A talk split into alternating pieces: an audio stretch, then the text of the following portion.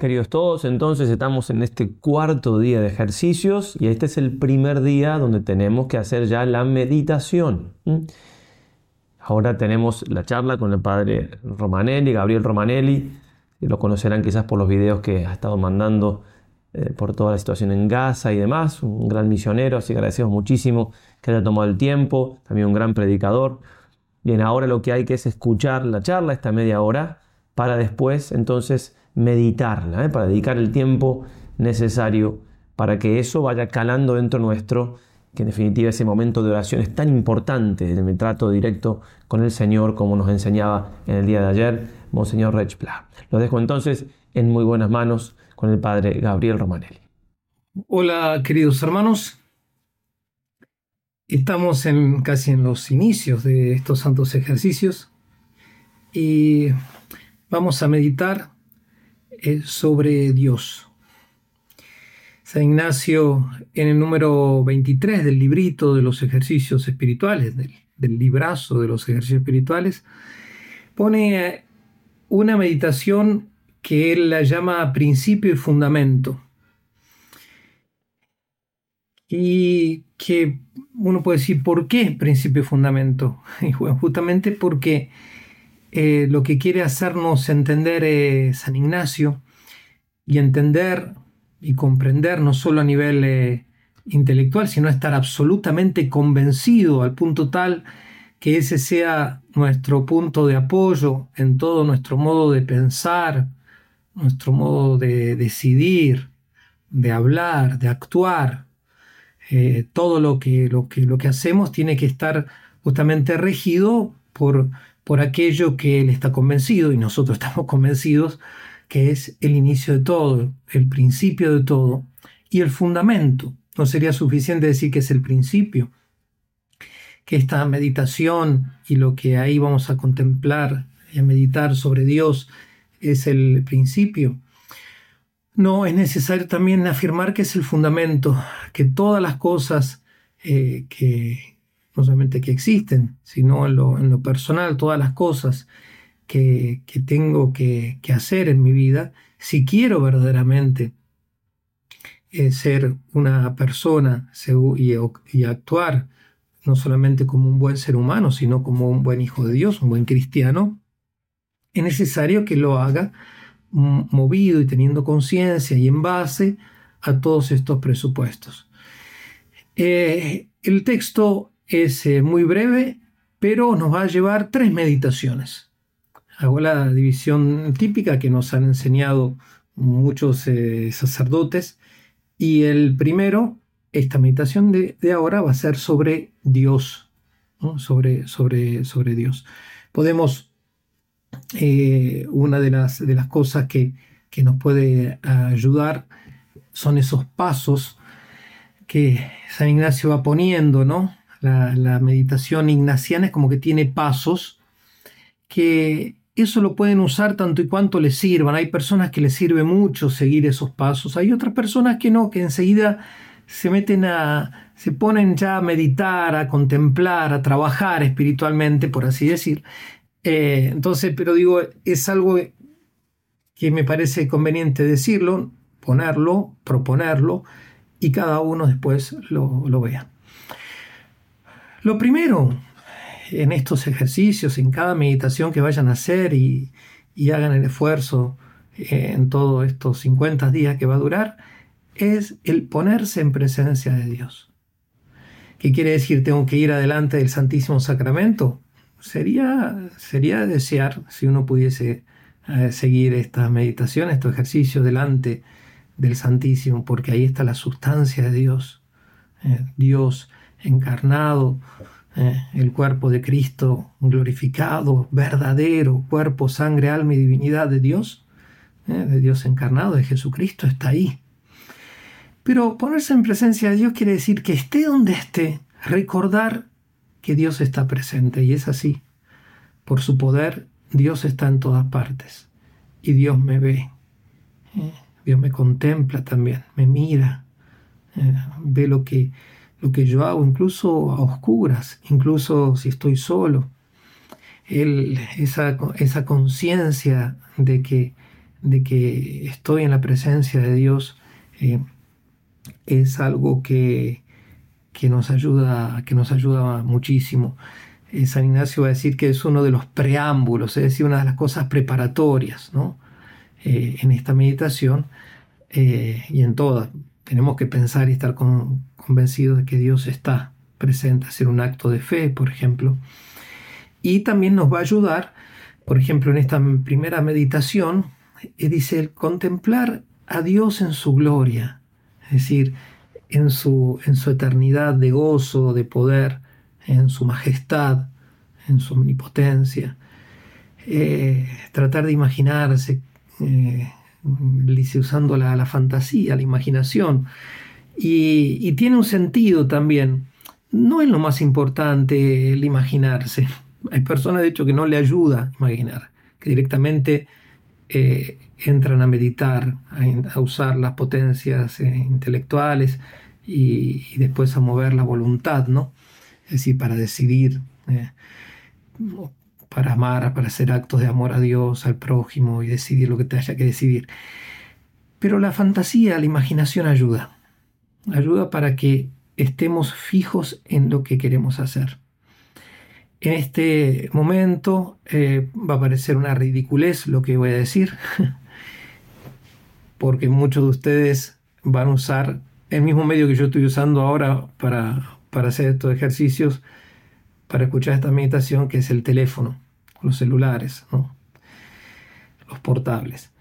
Eh, si después que escuchan los puntos de los predicadores pueden usar otros medios para seguir la meditación o pueden apagarlo o ponerlo en modo avión o eh, va a ser mejor para evitar las distracciones, para tener esa, esa conciencia. Dios me ve, yo estoy en la presencia de Él.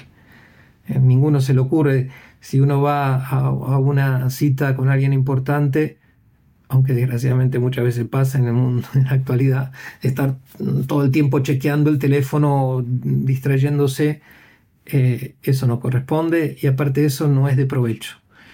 Si nosotros entramos en los ejercicios porque queremos, como consideramos y nos propone San Ignacio, queremos arreglar nuestra alma, queremos hacer bueno, las cuentas claras con Dios, queremos poner todo, todo lo que nosotros hacemos eh, en orden a la, salvación de nuestra alma. Queremos ordenar la vida, queremos ordenar la vida. Por eso digo, ese punto es muy importante como un preámbulo el pensar que estamos en la presencia de Dios, que Él me ve, todos los santos, mi ángel custodio, aquellos santos que uno está más, más unido por devoción, eh, ellos también me ven. Es como que son testigos de aquello que yo voy a meditar y de la que voy a, reflexionar e incluso de las decisiones que voy a tomar. Después de eso hay otro él lo llama preámbulo, ¿no? Más allá de la terminología. Hay otra, otro paso que San Ignacio aconseja hacer, que llama la oración preparatoria. Y es pedirle, ya que estoy en presencia de Dios, pedirle a Dios, ¿eh? Eh, este es el texto que él pone, eh, pedir gracia a Dios nuestro Señor para que todas mis intenciones, acciones y operaciones sean puramente ordenadas en servicio a alabanza de su divina eh, majestad. Es decir, que absolutamente eh, todo sea para, para, para Él, para Él, pedirle. Y esa petición, es decir, que, que mis pensamientos, Señor, sean para ti, que el modo de pensar, el modo de razonar, que las conclusiones que vaya a sacar, que, que sea todo para tu alabanza no obstante, no importa en, la situación que me encuentre. Señor, que no me olvide que yo estoy delante tuyo y tú me amas y tú quieres que yo encuentre en estos santos ejercicios esa palabra que preparaste de toda la eternidad para mí.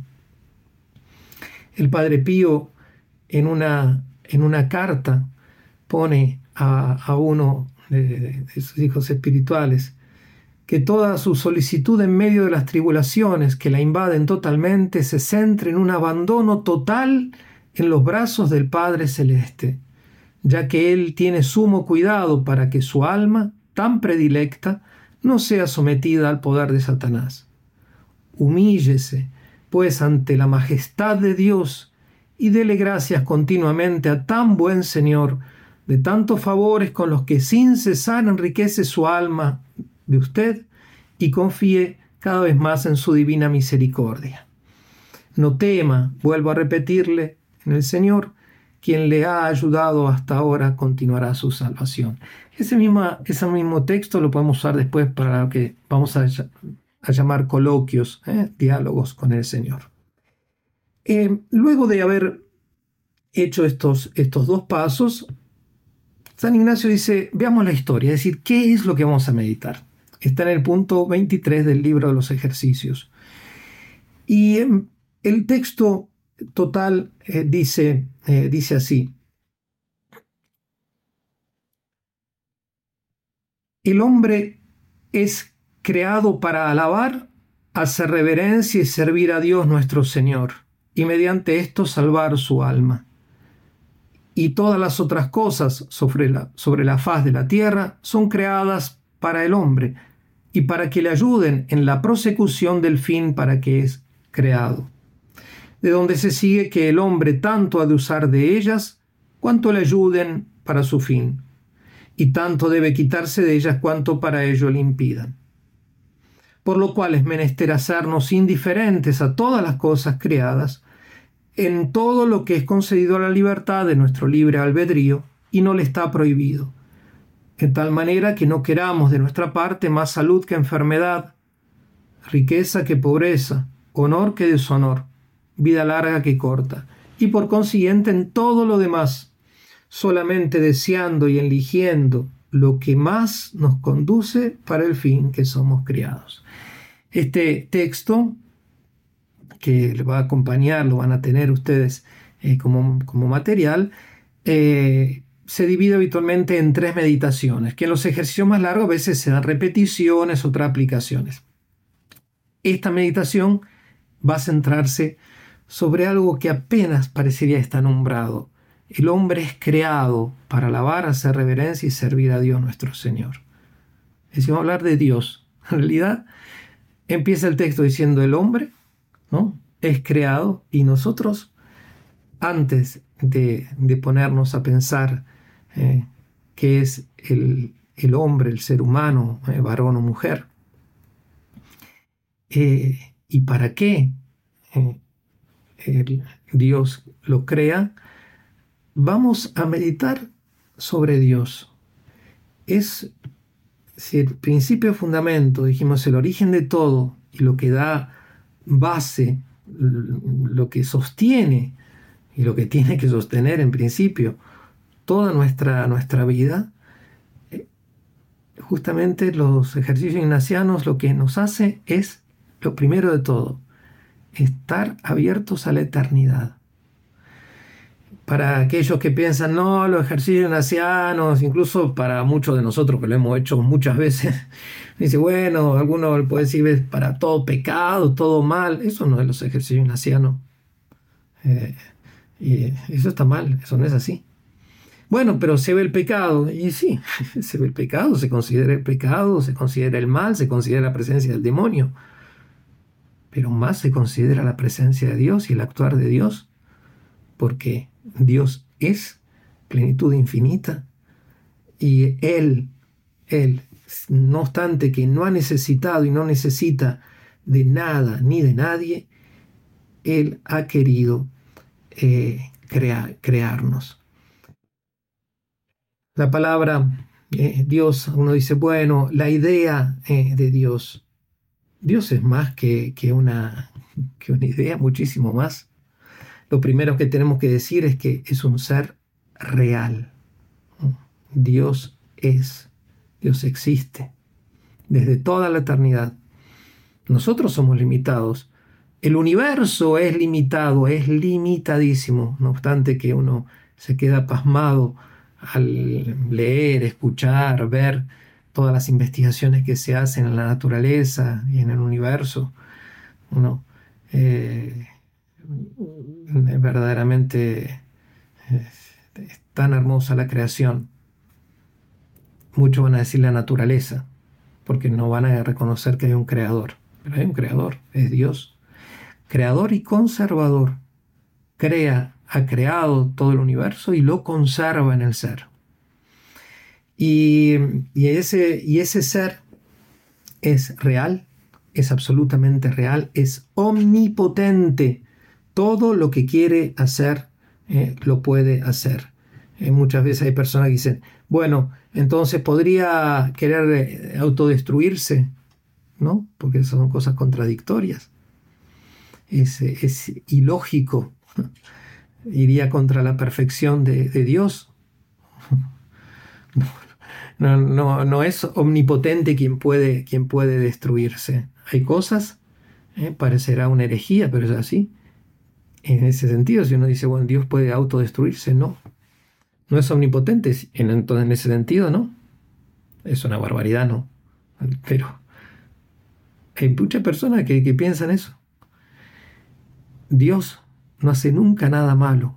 Todo el obrar de Dios va en el orden a la perfección, al bien, buscando comunicar las perfecciones que Él tiene a todas las criaturas. Y a cada una de las criaturas les da todo lo que necesita. Por eso decimos que es providente, Él provee, Él da a cada ser, a los inanimados como a los animados, ¿eh? a los vegetales, a los animales, al ser humano, en su dimensión eh, eh, vegetal, animal y también espiritual, le da todo lo que necesita. Él a nadie priva de aquello necesario para su perfección. En el caso del ser humano, como eh, lo ha creado espiritual, le ha creado, le ha dado la libertad le ha dado la inteligencia, le ha dado la voluntad y la libertad, es que es lo junto justamente a estas potencias, ¿eh? lo que se dice estas potencias, estas facultades, lo que más hacen al ser humano parecido a Dios, ¿eh? lo que más lo hacen también parecido a los ángeles, que son seres espirituales. Entonces, digamos, en esta meditación, el hecho, por eso digo, insistir mucho y volver a ese,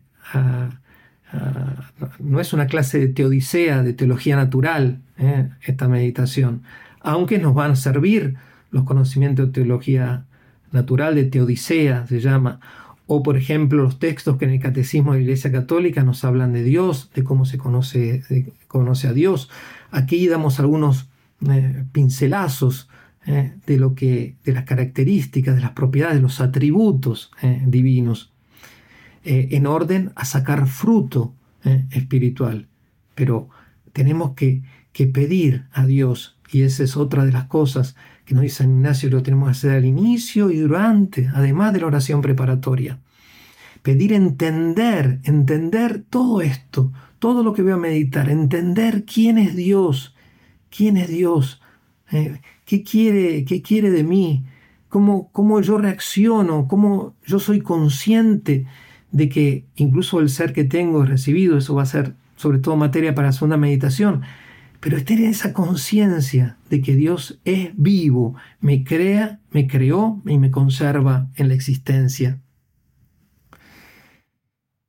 Ese ser real, omnipotente, que Dios es vivo, vivo y eternamente desde siempre existió y desde siempre vivió.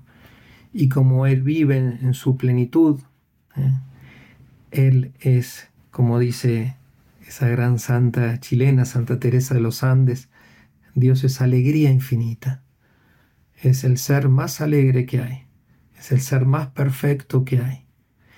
Y si Dios creó, por eso lo llamamos el creador, no es porque le faltaba algo a Él, antes de la creación Dios era Dios. Durante y después de la creación Dios sigue siendo Dios. No le suma absolutamente nada al ser de Dios, absolutamente nada. Dios es Trinidad, esa, ese ser de Dios, esa naturaleza divina existe, preexiste, está en tres personas eh, distintas, Padre, Hijo y Espíritu Santo. El Padre es Dios, el Hijo es Dios y el Espíritu Santo es Dios. Eh, no son una sola persona. Es un tema muy difícil, Padre, ciertamente es muy difícil. Uno lo conoce por revelación. En teología se nos enseña que em, la Santísima Trinidad, como la encarnación del Verbo, la Santísima Trinidad es un misterio coad sustancia, es decir, según su sustancia es incomprensible. Uno no lo puede llegar a abarcar completamente, pero no por eso no es verdadero. Sin ir más lejos, ¿cuántas cosas hay que no podemos abarcar y que son verdaderas? Nuestras madres. Dicen que las madres son los seres que más conocen a sus hijos y sin embargo no comprenden, no, no lo conocen, no nos conocen de manera perfecta y acabada, no obstante que tienen mucho conocimiento. El ser humano no puede comprender, abarcar, ¿eh? con esa frase tan conocida de Santo Tomás, ni siquiera la esencia de una mosca, no la puede eh, conocer a la perfección y por eso también es que la ciencia sigue eh, descubriendo cosas. Desgraciadamente para muchos y se darán cuenta cuando ven documentales eh, que descubren cosas, ya tienen un principio a priori, es decir, antes de cualquier otra consideración, de negar la existencia de Dios. Sin embargo, si uno fuese recto, como dice San Pablo en la carta a los romanos, eh, uno tendría que reconocer al Creador en la criatura. Por eso es que está muy bien contemplar la naturaleza eh, contemplar la naturaleza, no adorarla. La naturaleza, la criatura, no es el creador, como vamos a ver después. Pero está muy bien contemplarla para descubrir eh, en la naturaleza el accionar de Dios. Y al contemplar este Dios que es Santísima Trinidad, nos pueden ayudar los textos del Evangelio, por ejemplo, el, bautismo del, del Señor Jesús por manos de Juan el Bautista, porque ahí se manifiesta la Trinidad, o en la encarnación, ahí también se manifiesta la Trinidad muchas veces. ¿eh? nuestro Señor Jesucristo nos revela el Padre eh, y el Espíritu Santo, nos dice que nos va a enviar el Espíritu Santo, persona distinta, pero Dios mismo. Eh, nos puede ayudar también un texto muy hermoso que se llama Elevación a la Santísima Trinidad de Santa Isabel de la Trinidad, una gran santa mística carmelita. Eh, ese texto nos puede ayudar en la meditación eh, para entrar en el misterio íntimo de Dios, eh, en, ese, en ese ser que es todo luz, que es todo poder, que es eterno, que es muy simple. y uno puede decir, ¿y entonces no es perfecto? No justamente como es perfectísimo, es suma simplicidad. Eh, y, Santa Isabel de la, de la Trinidad eh, lo expresa de manera muy hermosa y puede ayudar a, darnos materia o algunos ejemplos cómo poder dialogar o cómo poder rezar con este Dios vivo y verdadero, personal. ¿eh? Personal. Si yo puedo eh, así como decimos, bueno, rezale a Dios, pedile a Dios y está muy bien, y yo lo puedo hacer con la inteligencia, con un pensamiento, ¿eh? o usando además del pensamiento eh, mi, cuerpo, elevando las manos al cielo, juntándolas, usando mis labios, mi lengua, alabando a Dios. también puedo utilizar Em, también digo, tengo que darme cuenta que así como Él me escucha, si yo hablo es porque Él me escucha, es persona, Él también habla. Dios tiene inteligencia, inteligencia suprema, es la verdad, la verdad. De allí que todo el que es de la verdad oye su voz y de allí el amor que tenemos que tener a la verdad, a la verdad. ¿eh? Eh, en la lápida de ese gran sacerdote argentino, Julio Membiel, eh, en el atrio de la, de la, iglesia que él hizo, Nuestra Señora de la Salud, en el barrio de Versalles, en Buenos Aires. Se puso la frase de la escritura, ¿no? Como un resumen de su vida. Amó la verdad, amó la verdad. El amar la verdad. ¿eh? y el darme cuenta que esa verdad no es algo arcaico, sino que es algo siempre nuevo, siempre fresco, que no quiere decir que cambia constantemente, ¿no? Digo, la certeza de que Dios en su inteligencia, en su verdad infinita, Él quiere comunicar esa verdad, quiere eh, eh, enseñarnos, quiere hablarnos. Como dijo Cristo, el que es de la verdad, oye mi voz. Eh.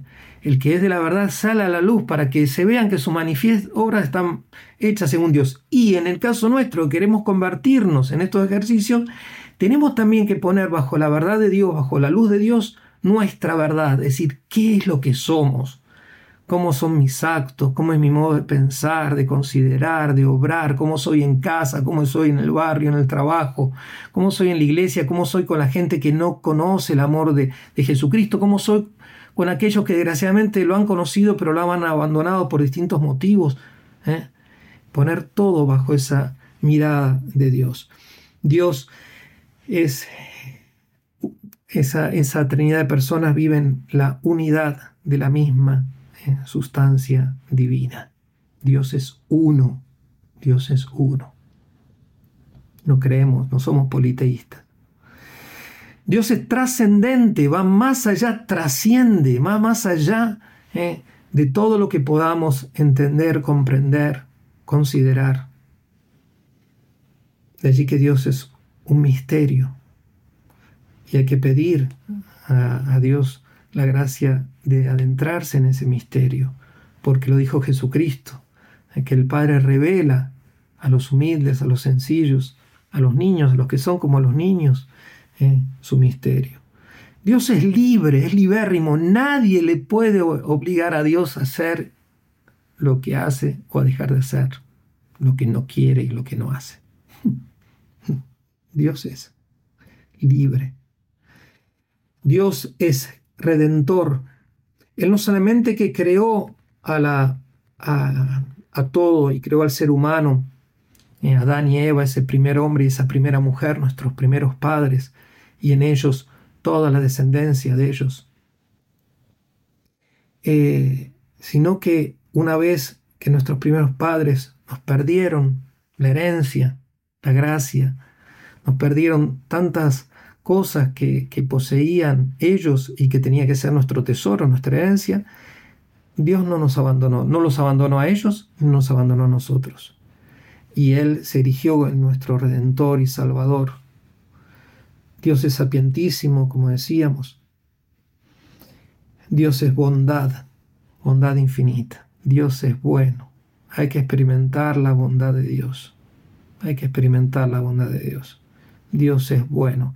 Y si Él nunca va a querer el mal, nunca, eh, Él permite, puede permitir, y de hecho muchas veces permite, por cosas que nosotros no sabemos, pero ciertamente que Él en su omnipotencia, sabiduría, poder, bondad, debe ser por un bien mayor. Eh, Dios eh, es belleza infinita. Toda la belleza que encontramos en la creación eh, es una, pequeña eh, eh, luz, una pequeña imagen de, la belleza, de la belleza de Dios. Dios es justicia, Dios también, que es creador, que es redentor, es infinitamente misericordioso. San Ignacio nos propone que